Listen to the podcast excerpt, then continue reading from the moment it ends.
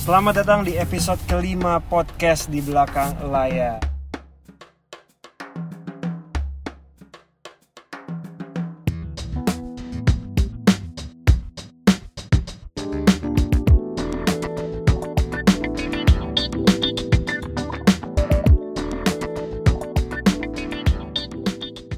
Apa kabar Mas Ulu? Baik-baik Dip, sehat. Yang penting masih terus semangat dan terus produktif dan semoga podcast kita juga bisa episode juga bisa lumayan panjang ya. Ya, teman-teman Mudah-mudahan. Semoga teman-teman semua dalam keadaan sehat dan yang sudah mulai beraktivitas jangan lupa protokol kesehatannya tetap Betul. dilakukan. Penting banget itu.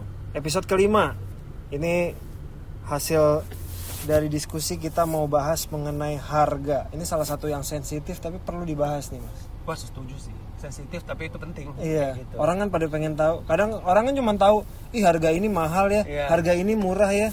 Sekarang yang dipertanyaan gimana kita menentukan harga buat talent-talent kita. Karena gue, eh, ini hal yang paling sering nih. Gue teman-teman manajer suka nanya ke gue. Kadang suka nanya kan, Ernest berapa sih kalau stand up? Ernest berapa sih kalau buzzing di Instagram? Ari berapa? Terus kalau talent gue berapa ya? Nah itu kan suatu hal yang nggak ada bukunya. Iya. Gimana nentuin harga gitu? Dari gue dulu kalian. Lu dulu, lu dulu aja, lu dulu aja. Gue tuh kalau udah punya talent baru mas, nggak pernah tahu harga yang paling tepat buat dia berapa. Karena nggak ada kamusnya. Mau nyari browsing di mana pun nggak akan ketemu harga dia berapa. Oh talent gue kalau main film 100 juta. Dari mana nggak ada patokannya? Akhirnya gue biasa pakai pedoman dua mas. Yang pertama adalah cek harga orang yang selevel sama dia di posisi saat ini berapa. Ya kurang lebih more or less sama lah. Udah main film berapa atau yang kalaupun yang baru sama-sama berapa sih? Oh harganya segitu. Oke. Setelah tahu harga dia, gue akan bikin antara di bawah atau di atasnya. Biasanya ada dua itu. Kalau gue taruh di bawahnya masuk, oh ternyata masih lebih murah. Gue naikin dikit di project berikutnya. Atau misalnya gue taruh, misalnya gue gini, contoh harga stand up ya gue ngasih contoh harga stand up mas. Oh teman-teman yang lain harganya 10 juta. Ternyata yang selevel 10 juta. Gue coba besok harganya dia tujuh setengah juta. Eh ternyata laku banget. Besok gue bikin juga 10. Oh masih masuk. Ternyata besok gue bikinnya 15. Nggak laku. Berarti 15 kemahalan. Jadi gue mencoba sampai ketemu harga yang tepat dan job-job masuk secara reguler. Itu berarti pekerjaannya di harga segitu.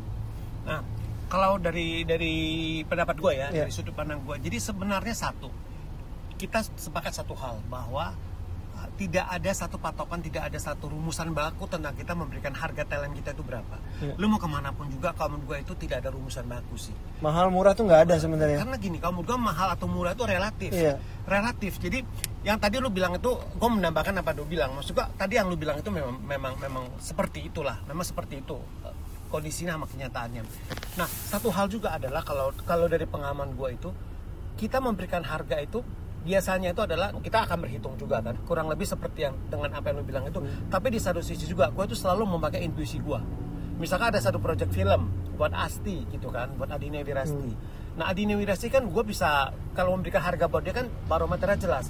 Dia sudah berapa kali mendapatkan award dia sudah berapa kali mendapatkan penghargaan. Jam terbang dia di industri ini sudah berapa lama? Iya. ya kan sudah berapa puluh tahun dia di industri ini. Kemudian totalitas dia terhadap satu proyek itu seberapa serius udah ketahuan kemudian achievement yang dia yang tadi gue bilang itu itu udah ketahuan jadi kalau misalnya gue membuka harga asti di angka sekian itu kalau menurut gue tuh wajar kenapa dah karena dia sudah ada jejak rekamnya seperti itu Pembuktiannya udah ada. Pembuktiannya sudah ada. Demikian juga dengan Vino G. Bastian. Pembuktiannya sangat amat jelas gitu loh. Maksudnya kalau misalkan kau buka Vino A segitu sangat amat jelas. Kenapa? Karena totalitas yang dia berikan, komitmen yang dia berikan, ya kan. Dan kemudian apa yang apa yang sudah sudah dia raih selama ini kan seperti itu. Dan jadi kalau kalau misalkan ya, orang bilang oh kok mahal banget sih. Nah itu sebenarnya kalau menurut gua itu susah, agak susah kalau itu, itu di apa ya itu di di, di, di- dibahas gitu loh kok mahal banget sih maksudnya gini mahal murah itu kalau mungkin itu relatif ya kayak gitu tapi maksudnya karena kita harus tahu juga gitu loh bahwa gak semuanya itu aktor yang namanya aktor atau aktris itu adalah mereka itu memang mendedikasikan hidup mereka itu untuk dunia seni. Mhm. otomatis apa? Otomatis penghasilan utama mereka itu adalah apa? Kalau memang di film film. Nyanyi nyanyi ya kan? Off air off air seperti itu. Atau presenter presenter. Nah mata pencaharian utama mereka itu di sana. Jadi sebagai manajer kita juga kan harus berpikir oke gue memberikan harga ini ke mereka itu apa? Karena memang lahan utama mereka itu itu. Karena mereka bekerja itu nggak nyambi. Iya kan? Total, total, total nggak total. nyambi dong. Kayak bisa anak-anak lu juga semua bikin, mereka total. Iya. Kan nggak ada tiba ada yang ada ada ada apa dia tuh pengusaha uh, coffee shop ada 10 ya kan? Terus dia jadi komika itu cuma nyambi kan nggak seperti Nggak, itu iya, gitu loh maksudnya. Beda gitu. Iya. kalau menurut gue ya seperti itu. Jadi memang harus bisa dimengerti gitu loh. Karena apa? Itu adalah mata pencarian utama mereka gitu loh. Dan kita bilang lah kayak project film. Mau seberapa banyak sih? Satu satu tahun bisa ada beberapa film sih? Kalau mau mau- kalau mau kita bilang seproduktif produktif ya paling 2 sampai tiga. Iya. nggak akan mungkin empat dip. Oke. Cuman kalau ingat per waktu eh, talent lu yang lu rekrut pas masih fresh banget tuh Iya. Dion kali ya dulu. ya? Dion Asmara Ben Gimana lu banget. menentukan dulu Dion kan dulu awal-awal nggak langsung film. ya? Enggak. Tiba-tiba dia main film. Gimana lu menentukan harganya? Lu mematokkan melihat talent lu yang lain apa Enggak, gimana? enggak, gue nggak bisa membandingkan, nggak fair, Hmm. nggak bisa. Karena apa? Karena eh, Dion itu kan belum pernah main film. Sama sekali. Iya, jadi karena gue tahu ini sutradaranya adalah Upi, kemudian juga PH-nya itu adalah Ivi, ya kan? Kemudian gue baca skripnya itu bagus, dan kemudian line up pemainnya juga bagus-bagus semuanya. Ya udah, gue melihat dia budgetnya ada di berapa, gue ambil. Dibalik ya? Iya, gua Konsep balik. dibalik ya? Gue balik. Dari kita sometimes berapa? harus melakukan hal seperti itu. Heeh. Itu project bagus, budgetnya nggak terlalu besar, gue ambil. Karena gue udah gue udah bisa memprediksi setelah itu ke depannya seperti apa. Iya. Iya. Nah, jadi maksudnya kita juga harus bisa melihat hal seperti itu. Itu kadang ada dua tuh mas. Gue sempet kepikiran dengan dibanding kita yang menawarkan. Coba kita balik. Iya. lu punya budget berapa karena kan gue pernah tuh kita nyiapin budget segini ternyata kekecilan mas karena mereka menyiapkan budget lebih dari itu Nah, jadi biasanya gue selalu dengan ca- cara seperti itu. Dari kalian ada budget berapa? Tapi ini untuk project tertentu Iya, ya project tertentu gak bisa semuanya. Nggak bisa kita semua, ya. lihat kalau itu ya udah kita diiniin gitu. kita udah bisa. nyiapin 100 juta Iya. kita cuma ada 10 juta nih Iya, makanya. Jadi harus lihat-lihat juga seperti apa kondisi sama situasinya. Iya, nah, iya, seperti itu.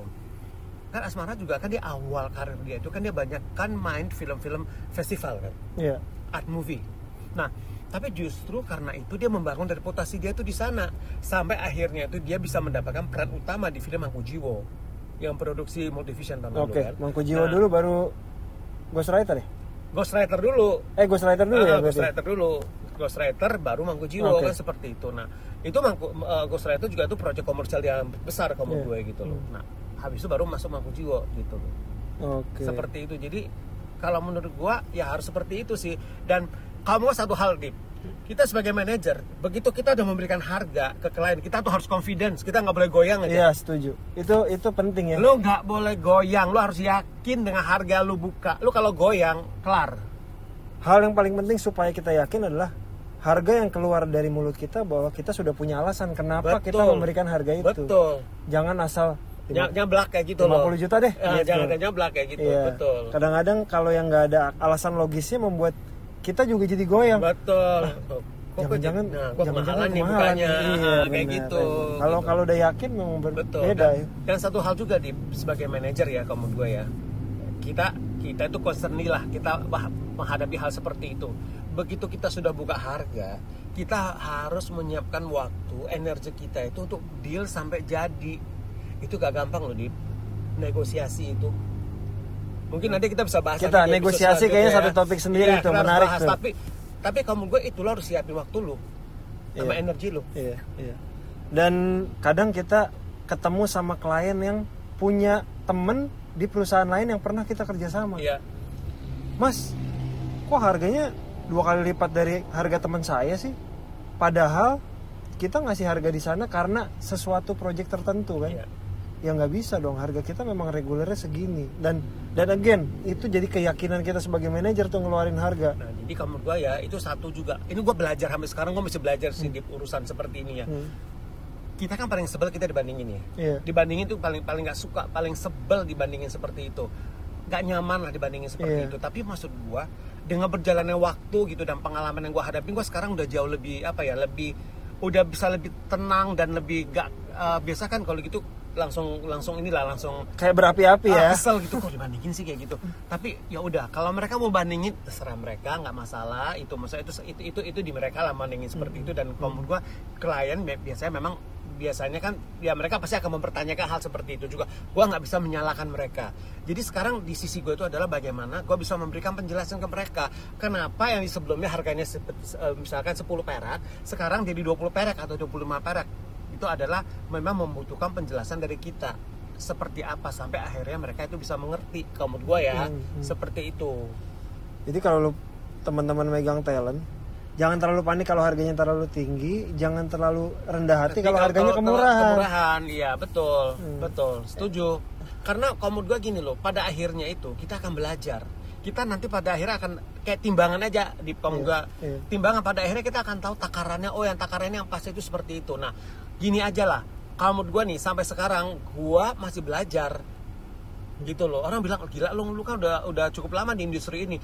Ya oke gue memang udah cukup lama tapi sampai sekarang gue juga masih belajar gitu loh. Maksudnya bagaimana gue tuh bisa memberikan kalau dibilang timbangan yang pas nih Iya, masih iya, belajar iya, jujur iya, aja iya. gitu loh apalagi sekarang dengan dengan situasi pandemi seperti sekarang ini dan kebanyakan banyakan apa kegiatan-kegiatan tuh berlangsung secara ini kan dikit kita lihat activity kan sekarang uh, mostly semuanya kan di sana Iya. nah gue juga belajar bagaimana memberikan harga kalau misalkan acara itu webinar webinar kan berarti talentnya itu gak perlu datang ke, tem- Mm-mm. ke tempat hanya dia di rumah kemudian uh, dia kita mendapatkan kita mendapatkan linknya kemudian langsung webinar Iya. ya kan ataupun IG live kurang lebih seperti itu atau Zoom seperti itu kan Iya. nah itu juga satu ini juga ini satu buat gue itu adalah satu insight baru juga gitu gue belajar baru ya. pengalaman baru juga gitu loh oke berarti untuk acara-acara yang basisnya itu untuk Digital. digital, digital oke berarti pricingnya itu kurang lebih seperti ini kayak gitu Gue juga eh, ingat punya pengalaman mengenai harga nih mas.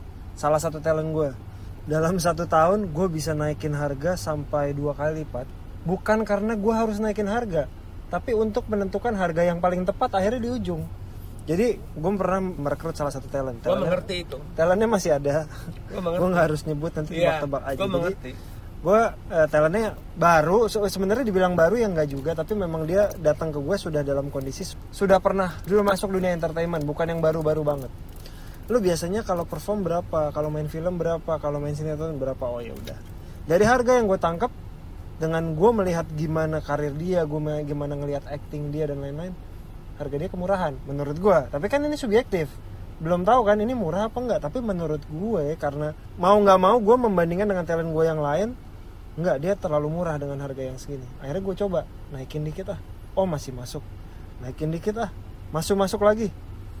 6 bulan dengan harga yang udah naik hampir setengah. Kayaknya jobnya ngalir ini antara kemurahan. Jadi jobnya bener-bener nggak nggak nggak berhenti mas. Ini kemurahan atau memang budget dia di situ atau memang high demand? Coba naikin dikit ah sampai harganya gue total dari awal masuk sampai terakhir naiknya 100% akhirnya udah sampai hari ini oh harganya di situ ternyata selama ini ya memang harga dia terlalu murah itu jadi gue akhirnya menentukan dan suka ada pertanyaan juga gini mas. Ada sebuah talent yang semua orang kalau diomongin tahu. Kalau nanya tahu film misalnya ada sinetron banyak tapi dia nggak main sosial media mas. Tiba-tiba dia main sosial media. Orang kan masuk sosial media belum tentu tiba-tiba jadi followersnya naik kan? Followersnya nggak banyak. Jadi gini misalnya ada seorang aktor atau artis yang kalau main film atau dia main musik atau apa pun mahal ketika dia bikin sosial media akunnya eh, followersnya nggak banyak apakah juga mahal? Belum tentu. Kalau dari gue ya karena kekuatan dia bukan di sosial media. Dia pindah switch ke sosial media dan ternyata followersnya baru tiap postingannya tidak memberikan engagement kepada orang lain belum tentu lu jadi mahal kalau dari gue gitu. iya gue betul gue setuju gue setuju. Nggak bisa juga kita menyamaratakan mentang-mentang Iya. lu artis papan atas terus sosial medianya harus tinggi terus kalau dia jadi pembicara harus mahal nah itu belum tentu tuh hati-hati. beda, beda lagi. Itu beda case. beda beda ini kan iya makanya jadi kalau lu setuju. atau misalnya oh dia pemain film terkenal tiba-tiba lu disuruh jadi MC padahal lu belum pernah jadi MC apakah dia mahal? Belum tentu kan itu sama aja kalau kita punya harga dia sebagai pemain tiba-tiba dia jadi sutradara apakah dia tentu mahal? Belum. Dan satu hal juga gini lu aktor yang bagus ya kan aktor yang bagus ya kan? Di film lu bagus ya kan? Lu, lu sangat bagus. Lu misalnya lu dari reputasi lu jelas bagus banget lah. Kemudian kalau ada minta jadi pembicara atau misalkan kan sekarang kan lagi misalnya yang kayak webinar lah gitu Iya. jadi pembicara belum tentu lu akan sebagus kayak acting lu tuh di film karena itu dua skill yang berbeda loh. Betul. berbicara itu lu harus punya kemampuan public speaking kalau menurut gue Iya. ya kan? Lo harus bisa menjadi public speaker ya kan bagaimana lu bisa mempersuasi orang lu bisa lu bisa ngomong lu itu bisa memberikan inspirasi buat orang yang dengar. Itu kan satu skill tersendiri lagi.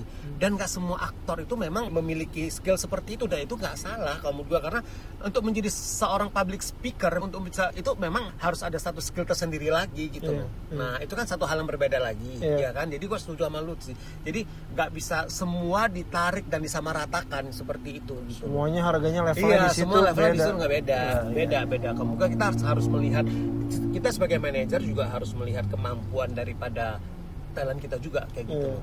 Lu suka nge-review harga gak sih mas? Jadi misalnya setahun sekali Oh iya, harganya harus naik apa enggak iya, ya? gue selalu, Iya kan? selalu. Mau gue selalu mereview. Jadi, Atau tiba-tiba pandemi harus di-review iya, nggak? iya. Jadi gue selalu mereview dan kalau menurut gue sih gini, kunci ya, kamu kunci kita survive di industri industri hiburan ini adalah satu, kita itu harus fleksibel.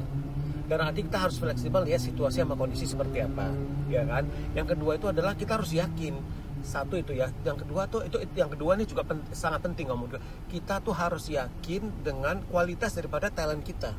Jadi kalau kita yakin dengan kualitas mereka, orang mau bilang mahal, orang mau bilang murah atau apa, kita nggak goyang dip, karena kita tahu kualitas dia. Gue memberikan harga segitu, gue membuka harga segitu ke klien gitu kan, untuk ke brand. Kita confidence karena kita udah tahu kualitas talent kita itu seperti apa. Kita yakin dia bisa deliver apa yang diinginkan oleh klien gitu loh. Kita yakin dia bisa memberikan yang terbaik gitu loh. Nah itu yang membuat kita itu nego juga kita yakin kita itu firm gitu loh maksudnya nggak goyang gitu kalau menurut gua ya seperti itu Yang paling harus ditutup kuping kadang-kadang suka diomongin sih. Lu tau Iya. nggak suka denger nggak sih mas? Iya. Oh harga talent ini ternyata mahal juga. ya. udah sering banget Padahal gitu. Mahal itu kan relatif. Relatif, Lu iya. nggak bisa lihat dari harga aja. Bisa Iya kan? Lu lihat dari semua makanya aspek lah. kita tuh harus firm so- dengan hal seperti itu harus punya harus yakin dengan kemampuan talent kita gitu Balik ke episode 3 Lu harus jatuh cinta sama talent lu ya. nah itu Kalau lu udah jatuh cinta, lu Iya. akan lu akan fight karena gue Iya. tahu kualitas talent gua tahu, gue. gua tahu kualitas talent gua gitu loh gitu loh nggak Jangan- gini loh nggak kaleng-kaleng kalau orang bilang kayak gitu kan nggak asal-asal kayak gitu loh karena Iya, kita iya, tahu iya. gini kita mengambil talent itu kan butuh waktu ya kita misalnya lu mau sign talent baru di manajemen lu. Atau sama gua mau sign uh, uh, talent baru di Avatar 88 kan kita prosesnya cukup panjang. Kita ketemu berapa kali kita ngajak ngobrol. Sampai kita sendiri yakin memang ya kan? Misalnya he is one of the kind atau she is one of the kind kita ambil kan seperti itu. Ya kan? Kalau ada pertanyaan gue sih alhamdulillah selama ini nggak pernah ya di, di manajemen gue dan talent. Karena untuk menentukan harga walaupun gue yang membantu tapi Iya. biasanya sudah kesepakatan bersama. ya, ya betul Yang harus dihindari adalah makanya komunikasi itu penting ya. Hmm. Jangan sampai misal contohnya kita menentukan seorang artis eh lu besok main project film ini ya 10 juta. Ya kok murah banget sih? Jadi menurut gue pentingnya adalah komunikasi dengan talent. Jangan sampai harga-harga yang keluar dari lu ternyata talent lu tuh nggak pernah approve. Nggak pernah approve tuh biasanya nggak pernah approve pasti kalau kemurahan ya kalau kemahalan pasti nggak akan protes ya karena dapat banyak sih nggak pernah protes jangan sampai talent merasa kemurahan itu Gue sangat amat setuju dan gue tidak pernah melakukan itu. Jadi kalau selama ini yang di manajemen di Avatar 88 Iya. itu harga itu selalu dibicarakan antara talent dengan gue.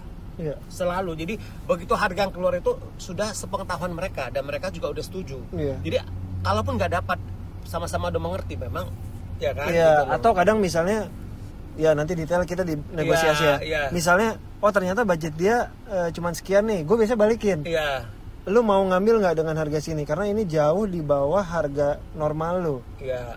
Tapi poin plusnya ini, Iya. poin minusnya ini. Iya. Itu gue biasanya balikin lagi, Iya. ya kan? sama kita di hal itu kita sama Hmm. jadi kalau gue seperti ini kita mengambil satu project itu kita udah tahu konsekuensinya seperti apa plus minusnya seperti apa jadi gue nggak mau begitu ambil kerjaan itu terus main salah-salahan mendingan gue nggak usah ambil Hmm, hmm. iya kan Apalagi harga tuh kan sensitif iya dan ya. harga itu gue nggak pernah keluar harga tanpa talent gue tahu dan tanpa mereka setuju itu nggak itu gue nggak pernah mau melakukan hal seperti itu Iya. Kayak gitu karena itu masalah trust Again, uang itu cukup sensitif biarpun Nah, gimana. Jadi nggak buat mau gue teman-teman untuk urusan harga, Iya. urusan uang ini memang harus saling terbuka, Betul. harganya berapa. Iya, harus harus, sama- dibicarakan secara transparan dengan talentnya. harus itu, hati-hati. itu yang membuat kerjasama kita dengan mereka panjang. Iya, ketika lu udah saling percaya, Iya. apalagi ini khususnya uang ya, Iya. harga itu udah Justru setelah kita dipercaya, tanggung jawab kita itu semua makin besar. Iya. Bagaimana kita tetap bisa menjaga kepercayaan itu selama kita kerjasama dengan mereka. Itu. Begitu kurang lebih deh Cukup teman-teman.